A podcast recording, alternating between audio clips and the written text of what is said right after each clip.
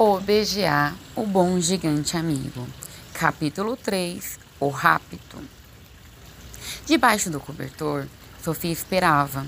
Deixou passar um minuto e dobrou a ponta do cobertor para ver o que estava acontecendo. Pela segunda vez naquela noite, sentiu seu sangue congelar e quis gritar, mas a voz não saiu da garganta. Bem ali na janela, a cortina afastada estava a imensa, comprida, pálida e enrugada cara da pessoa gigante, olhando para dentro. Os olhos negros e brilhantes estavam fixos na cama de Sofia. No momento seguinte, uma mão enorme com dedos muito brancos entrou pela janela. Atrás da mão havia um braço da grossura de um tronco de árvore, e o braço, a mão e os dedos atravessavam o quarto na direção da cama de Sofia. Dessa vez, Sofia conseguiu gritar, mas só por um segundo, porque a mão desceu em cima de sua cama e o grito foi abafado pelas cobertas. Sofia sentiu que era agarrada com cobertas e tudo por aqueles dedos compridos e fortes, tirada da cama e puxada pela janela.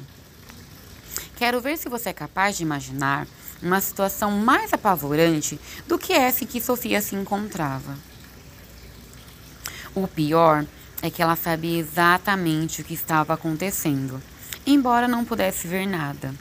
Sabia que tinha sido tirada da cama na hora das bruxas por um monstro ou um gigante com uma cara enorme, comprida, pálida e enrugada e olhos ameaçadores, e puxada pela janela enrolada no cobertor.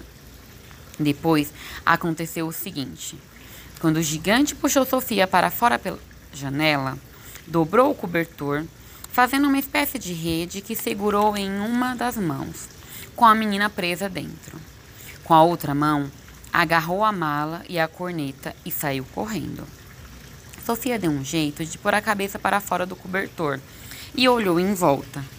Viu as casas passando depressa enquanto o gigante corria pela rua principal. Corria tanto que as abas do casacão voavam através dele como as asas de um pássaro. Cada passada era do tamanho de uma quadra de tênis. Logo saiu da aldeia e começou a atravessar os campos iluminados pelo luar. As sebes que dividiam os campos não era problema para ele. Simplesmente pulava por cima. Um rio largo foi cruzado com uma só passada. Sofia olhava tudo enrolado no cobertor. Às vezes batia contra a perna do gigante, como se fosse um saco de batatas. E lá se foram eles, através dos campos, por cima de sebes e rios. E depois de algum tempo, uma ideia assustadora surgiu na cabeça da menina. O gigante está correndo tanto, pensou porque está com fome quer chegar logo em casa para me devorar no café da manhã.